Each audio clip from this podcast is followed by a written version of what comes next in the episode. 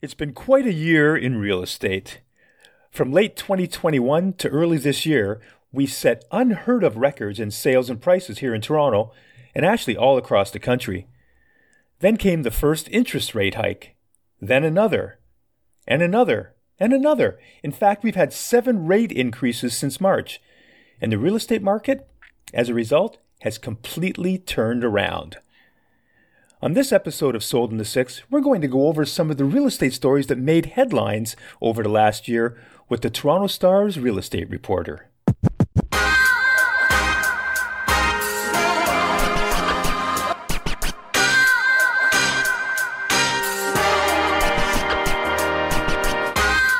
Tess Kalinowski is the Toronto Star's real estate reporter, and she joins us again on Sold in the Six. Tess, it's so great to have you back. Welcome back. It's always great to talk to you, Des. Thank you for asking me. Yeah, and thanks for agreeing to come back. So, what a year we've had in real estate. Uh, we had crazy markets all across the country for about a year and a half, and most of it was fed by the pandemic, wasn't it? Uh, I think so. In fact, it was pretty close to two years that we had wild activity, I think. Um, and it was I'm, I'm, sure for people in your business, it was a hugely exciting time. Exhausting, perhaps, but exciting. Yeah, it was really, really exciting. And yeah, people started looking at their lives a lot differently. I know selling in the urban areas of Toronto, people love to have all of those great amenities close by, you know, the parks to go to, uh, because they were working from home. They wanted, uh, you know, the playgrounds for their kids so they could take them out while they're on their, on their breaks if of course, they were shut down from school, and they wanted things, you know, being able to walk to things a lot more. So we found that, you know, the neighborhoods where houses had, where the houses where neighborhoods were easily accessible that had all of these great amenities were booming. However, during all of this, we had people looking at their lives and saying, ah, I want out. I want to get out of this place. I want out of the city and I want to move to another area, like rural areas. And that takes me to one of the stories that you wrote way back at the be- beginning of the year in January about the Great Migration. Oh, yes, the Great Migration. So the Star asked me to look for people who left during the pandemic, and it wasn't really hard to find them. There yeah. were a lot of them around. Um, and so I did find a bunch of people, all really nice people with kind of solid goals and, you know, people with life plans. Mm-hmm. And what's interesting about that is when I followed up with those people, um, a few months later, they were all still in place. And then here's the story I haven't written, so I can give you a bit of an update. Ah. Um, I talked to, there was a woman in particular, Bonnie Wex, who moved to Cobourg during the pandemic. She uh, she thought she saw an opportunity for real estate. She couldn't afford to buy in the city, and she thought, "Okay, here's my chance." And she found this condo that needed work in Cobourg, which lovely place east of Toronto, little beach town, really nice. Um, bought a condo because she could afford it there, and renovated it to be perfect for her. Stayed until I think, hmm, maybe six months ago, six or eight months ago. And then she emailed me and said she was coming back to Toronto. Oh, yeah. For her. Um, so, you know, it's been interesting to watch how that's worked out. And now we're seeing that the outflux of um, people from the GTA and Ontario is greater than ever. And so we're going to be doing, a colleague of mine is going to be tracking where these people are going. You probably saw the campaign by um, Alberta. Yeah, I want to do a podcast know, on that. Our house prices, move to Edmonton. Yeah. Well, we'll see how that goes next year because all those people have to survive in Edmonton winter, right? Yeah, exactly. No, so now speaking about Alberta, in that article, you spoke to a young lady. Um, and uh, what was her name? I'm, I'm sorry. Lauren. Yeah, right. Lauren McCreary, who moved from Toronto to Canmore. And the reason that this one really intrigued me because Alice and I bought a property in Canmore during the pandemic. I haven't seen it yet.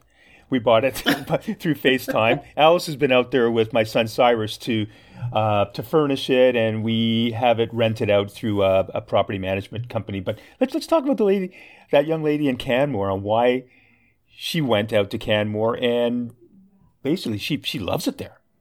Well, she loved it there before. So she had personal connections, a good friend there, and uh, knew people and just really liked the West. Um, had been to Canmore on a trip, and for some reason it struck her heart. So she liked it going in.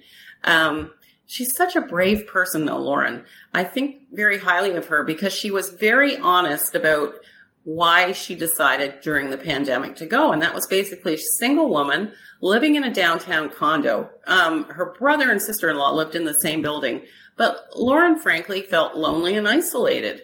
A lot of people wouldn't admit to that because there she is in kind of like heaven for a young, single, attractive person. And um, yeah, definitely. she didn't. She was lonely and sad, and she thought maybe this is the time I realize my dream. And she took a leave from her job, her good government job, and decided to focus on her side business, which is um, kind of a, a, wellness career counseling yeah, the, yeah, yeah, consulting people on stress and burnout. Yeah, I think is what you had said yeah, in the article. And she, and, yeah. she went there. She found an apartment, and she really did. It wasn't perfect. There was an issue with the apartment. Like it was really expensive, and it didn't have a separate home office, I believe. But mm. it really worked out for her. And I just, the only thing I would say is the last time I talked to her, and it's been a few months, she had just had her first niece and um, she was feeling that tug of being so far from her family, which is sort of based in the GTA, mm-hmm. um, and and was missing being able to to have that time with the new baby. So I should actually reach out to her and see what's happening now. But she's a fantastic, fantastic individual. Yeah, and you know, with Canmore, I mean, she's surrounded by mountains. I know the place that we got, you just look out and you're like you're right in the mountains.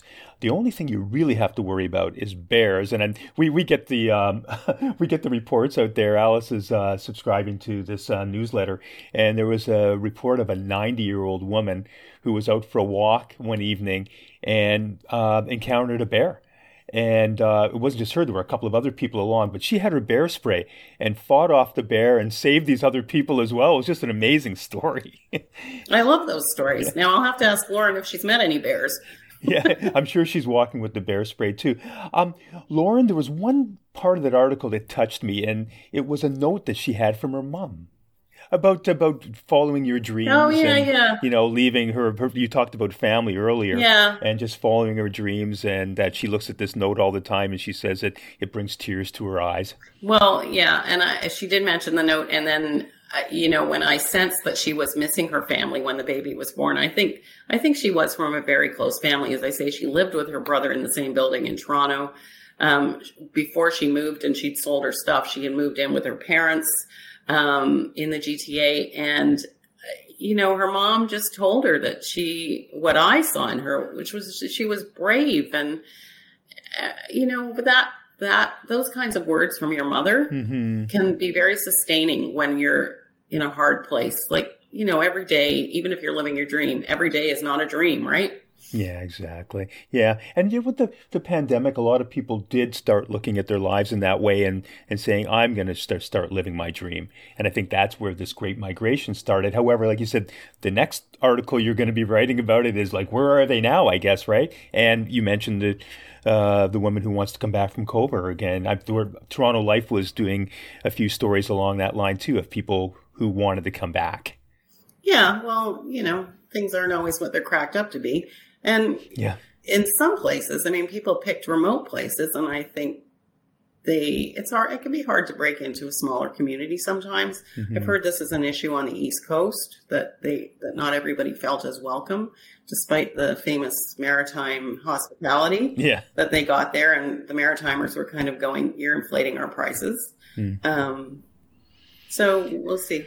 Yeah, that, I mean the the inflation of prices uh, was not escapable anywhere in the country, but I think we're settling now. And as we've talked about many many times with people I've had on the podcast, it's those outside areas where we saw huge peaks in prices are the first ones for the prices to start coming down. Yeah, yeah, I mean that's what we're seeing now. Um, we've I mean, we had the peak in February and March in, in, in real estate sales all across the country, and then the interest rates um, being increased by the Bank of Canada, like I'd mentioned in my introduction there, seven times. Um, you speak to a lot of agents, and we, you know, I speak to you as well about market conditions, and things have changed. You know, I know a lot of agents like uh, like to put the blinders on and say, "Oh, everything's everything's great, everything's great," but no. Oh, know, they sure things do. have changed. Things have changed. and they think so, I'm buying it when they see that. I mean, I, I mean, as somebody's been pointing out online, there were, you know, 5,000 sales last month and 70,000 yeah. agents, right? Like everybody's not, not, um, having the time of their life. Although many agents don't do a ton of deals. I understand that, but yeah, it's certainly been a, a, year of ups and downs for you guys because the, the year started off really hot, like it's been through the pandemic. And mm-hmm. then as soon as rates started to climb, things got slower and slower as they've climbed yeah. higher and higher. They've, you know, we're, we're now in a pretty dead winter, I think, are we not? I mean, yeah, it's it's well. Take a look at that last month's uh, stats. I mean, the the sales were down by forty nine percent compared to this time last year. I know it's sometimes it's hard to compare the year before, but you know, as an agent who's out there on a day to day basis, um, yeah, I'm seeing the slowdown. Things are taking a lot longer to sell now. Uh, we have to be patient. You know, uh, average average days on the market are at least a month even for good properties. Um, so when, when you're speaking to the agents um, about the market, what, what are you hearing? I mean, you're getting my opinion, but what are you generally hearing? And I know you've written about this as well. So what I hear most, well, it's the story has changed as the years go by, uh, gone on. So initially, what you hear is everybody like as as a slowdown occurs, you get buyers and sellers going in opposite directions, right? Buyers immediately think, oh, here's my chance for a bargain. If they're brave enough to put their toe in the water, they're, they're thinking they're getting a deal now, right? But sellers still want the deal they were going to get their neighbor got three months ago. Mm-hmm. Um, so they take a while to adjust their prices. I think what I'm hearing now is that um, we are in a period of stabilization, that the, the real shock of rising rates has kind of is kind of starting to fade, even though the rate went up again this week. Mm-hmm. Um, there are indications it may not go up again at the end of January, but nobody's too sure about that. Um, so, you know, people now, their, their expectations are kind of in sync. But the thing I've heard consistently this year is the city, anyway, is a tale, or the GTA is really a tale of two markets. It's the downtown market where you're still getting mm-hmm. a nice hum, right? A property because there's so few listings because buyers are step, stepping back and sellers are stepping back to see what happens with rates. There's so few listings that in the premium neighborhoods, the, the really desirable neighborhoods, you can still get multiple offers. Exactly. And although as you've told me des they're, they're just not it's not as crazy. You're not getting 20 30 40 offers on a property but you're getting some good offers within often just a little bit above asking if the if the pro- yeah. property and and sometimes if we had if we have two or three some of them aren't even coming up to the asking price. Yeah i've heard that too. I'm, I'm hearing more and more about people getting stuff uh, a little under asking. Um, i think uh, I think there's a lag. I've had buyers actually talk to me, and the thing they say is they don't know because we've had this, we're coming out of this crazy period. They don't know whether or not to believe the list price. And they're very yes. confused when they see properties still being listed for over for what they would consider to be an over asking price. Um, and I find that interesting. I think uh, the activity of the last couple of years has, in a way, kind of soured people on soured their trust a little bit on the industry and the whole buying and selling process. They don't know what to believe anymore. And I, I guess for me, if it if it were me and buying or selling property, I think I would be looking for a really savvy agent, somebody who actually knows what what something's worth. I mean, I've seen in my own neighborhood people who got caught and way overpaid for properties um, and that makes me a bit sad. Their agent should have known better and warned them off.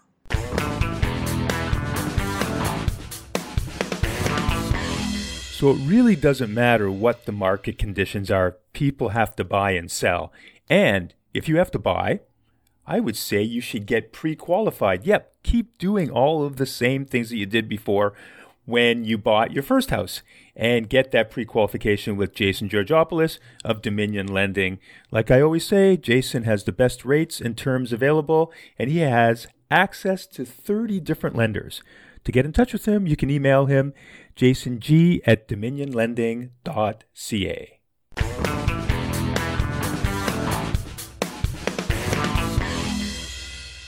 Yeah, you're so right. So what I'm finding right now, like pricing is not easy.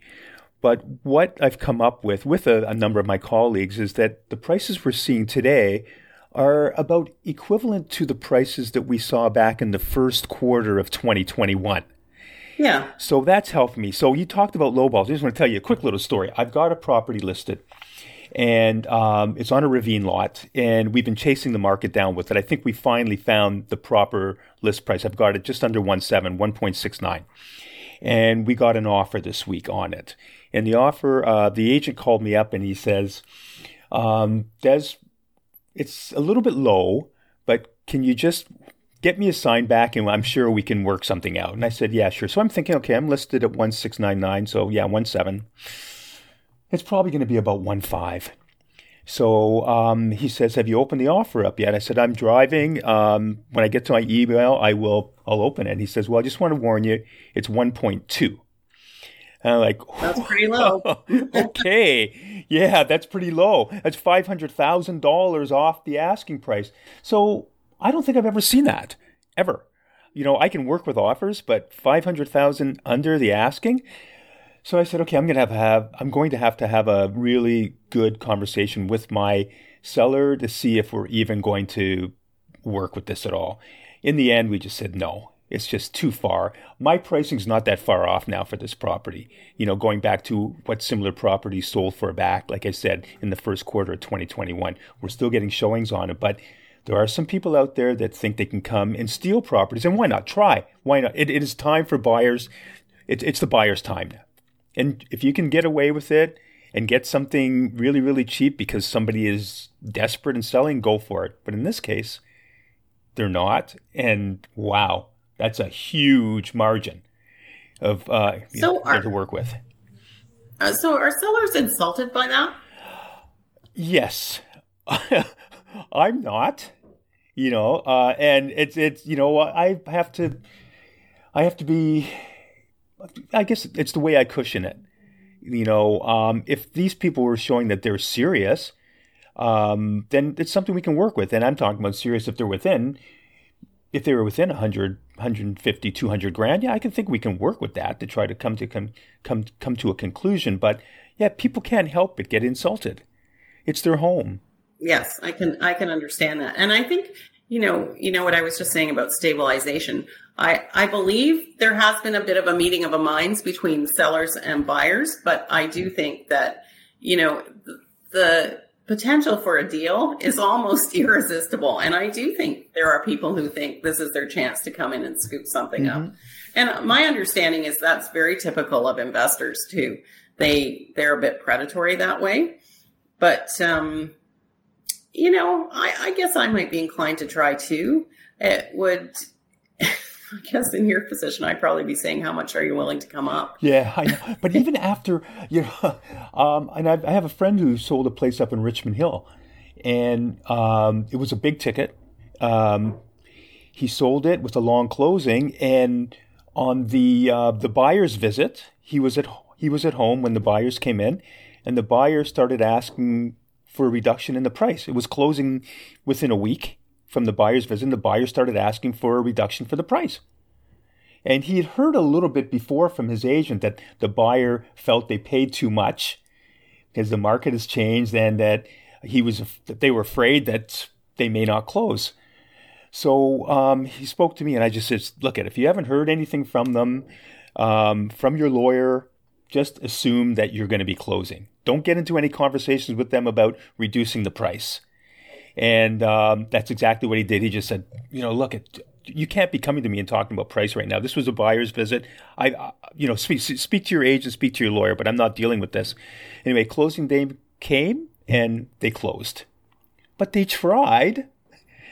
of course, they tried. I, I haven't. It's funny, you know and the last downturn we had, remember after all the policy announcements in 2016, 2017, and the market took a bit of a dip after mm-hmm. that, um, after they implemented the foreign buyers tax yes. and so forth. So, and, and the off stress test came into play. So I did a story back then about how there was a flood of, of um, buyers who just didn't want to close on properties they bought pre downturn. I have not heard as much of that this time out. And for various reasons, I haven't actually investigated it very much. But yeah, this is very common. But the one thing I came away from that knowing is that you actually can't do that without losing your deposit. And a generous seller will sometimes say, okay, you can get out if they think they can sell or if they if it's a matter of getting more time. But you you know, legally, yeah. you lose your deposit. You can, and it, it, like you said, a generous seller is usually a seller that's had the fear put into them. So they'll say, "Yes, I know I'm going to win this in court, but when do we go to court?" Right. So yeah, meanwhile, well, I've bought something else. I have my plans in place, and I need the money from this house, and they're not going to close. Now, what happens? So, in a lot of cases, the sellers come to a conclusion just based on that fear of uh, renegotiating the price and moving on. But the sellers that can afford not to, yay, kudos to them because you know they can still carry on with what they're doing and they, and they play hardball. In most cases, when you play hardball, they the, the buyers will close. That's what we're seeing. They will close. Well, that's good. You know, I've heard stories of agents that are not meticulous on the deposit end who will put through all the paperwork and not like that deposit check will be a few days mm-hmm. late or whatever. And and one thing I always tell people who ask me personally is make sure if you're selling your house, you've got that deposit check in the bank, it's yours and and you're good to go because really it's it, in some cases especially with prices being what they are that is significant leverage for some first time homebuyers. That's it a lot sure of money. Is. It sure is. And the deposit, just because they don't deliver the deposit within that 24 hours, it doesn't mean that the deal is null and void. They've signed under seal. So they can be sued, regardless of the deposit being in there. And that's a whole other episode to talk about the legalities of deposits and so on. Um, quickly to another one of your articles, because of the rise in interest rates, there was always this talk about people losing their homes interest rates go up and they have to renegoti- renegotiate their mortgages, they're going to lose their homes. You did a story about this, and that really wasn't the case. It, it didn't happen. Yeah. Um, so when interest rates went up and when the market starts to fall, there's a lot of doomsday scenarios carrying on about people not being able to carry their houses and people losing their homes. And a, a lot of that, I, I think, is predicated on the experience of the states mm-hmm. um, when they had their subprime crisis and the economic catastrophe that followed. A lot of people there did lose their homes. I mean, they have really different rules there than we have. But when I actually looked at the Canadian stats on people in default, because foreclosure is practically not heard of here. Exactly. It, You're right. It, it, if it nudges 1%, it's barely there. People here simply don't lose their homes. And one of the interesting debates I had with that story, which by the way is one of the best read stories I we've had this year on, on our real estate coverage, um, because it is so sort of counterintuitive. We love to be contrarians at the stars sometimes. Um, one of the things is is just it's maybe a Canadianness about us that we will do anything not to lose our homes. I mean, it could be we, it's so darn hard to afford one these days that you're not going to let it go easily. um, but your bank isn't going to let it go easily either your bank wants to make money off you. So they're going to do everything they can to help you out of a pit if you're in one. But, you know, I had people telling me they would probably sell their children before, before they defaulted so on their mortgage. no, you know, people will, will go without groceries. They will surrender their cars if they have to, but they will not let their houses go. And that doesn't mean that everything's rosy. I mean, it, it, people are in distress. You don't want to hear that sort of thing. Um, but, you know, we're all carrying a, Canadians as a rule carry a lot of consumer debt. Yeah, sure do. That started to go back up again post post crisis pandemic. Pandemic's not over, but um, you know, you're you're not going to see streets of empty houses where people have mailed the keys back to the bank. You just don't see that in Canada. And I don't have any reason to think that this is the time you're going to see it. Canada's had higher rates than it has now, and people still need to move. They still need to buy and sell houses. Um, you know, perhaps, perhaps there's a new normal coming. I don't yeah. know. No, I agree um, with you, Tess. And here in Canada too, like you said, the banks will help you. They'll, they'll wait. Um, they'll wait for you to try to work something out if you're in arrears. And if you can't, then the bank will exercise their right to sell the property. So it's not a complete foreclosure. It's called a power of sale. Power of sale. And they get, yeah, they get the right to sell the property. And even if the bank sells the property, you have right up until the closing of the bank sale to come out of the arrears and reclaim your property. Uh, we don't see a lot of power of sales. I've, I've, actually I've seen I've seen a couple over the last couple of months, but not a lot. So you're you're so right. You know, people will sell sell their children first before they lose their homes. People in Canada love to have their home. They do. They do, but it's hard. You know, it's a big part of the Canadian experience is to have a. You know, we have one of the highest home ownership rates in the world, mm-hmm. um, despite uh, what is in our biggest cities incredibly unaffordable housing. Yeah, and anyway, as we start to move on, we're getting near the end of it, but Bill 23, the Ontario government's Bill 23, yeah. the Build Houses Faster Act or whatever they call it, right? Um, and I, I talked to uh, your colleague Rob Benzie, the Queen's Park Bureau chief for the Toronto Star, in our last episode of Sold in the Six, and it's a story that's still alive today. And I know you're writing something on it um, right now, aren't you? Yeah, yeah, I've been working on yeah. it all week. So, your thoughts on that and um, where this is going to go? Because in the end, even though we have the in- interest rates um, that have um, that that have risen and the market balancing, we still have a supply of housing problem here in the province of Ontario. Yeah, so that's certainly the word. Um, what do I think about that? I think that, first of all, there is a fairly credible and sizable faction of housing observers out there who don't actually think Ontario has the resources to build 1.5 million homes in, in 10 years. I, I agree. We haven't come close, and there's no, there are many reasons to think we're not going to now not least of which is the fact that we're in a downturn.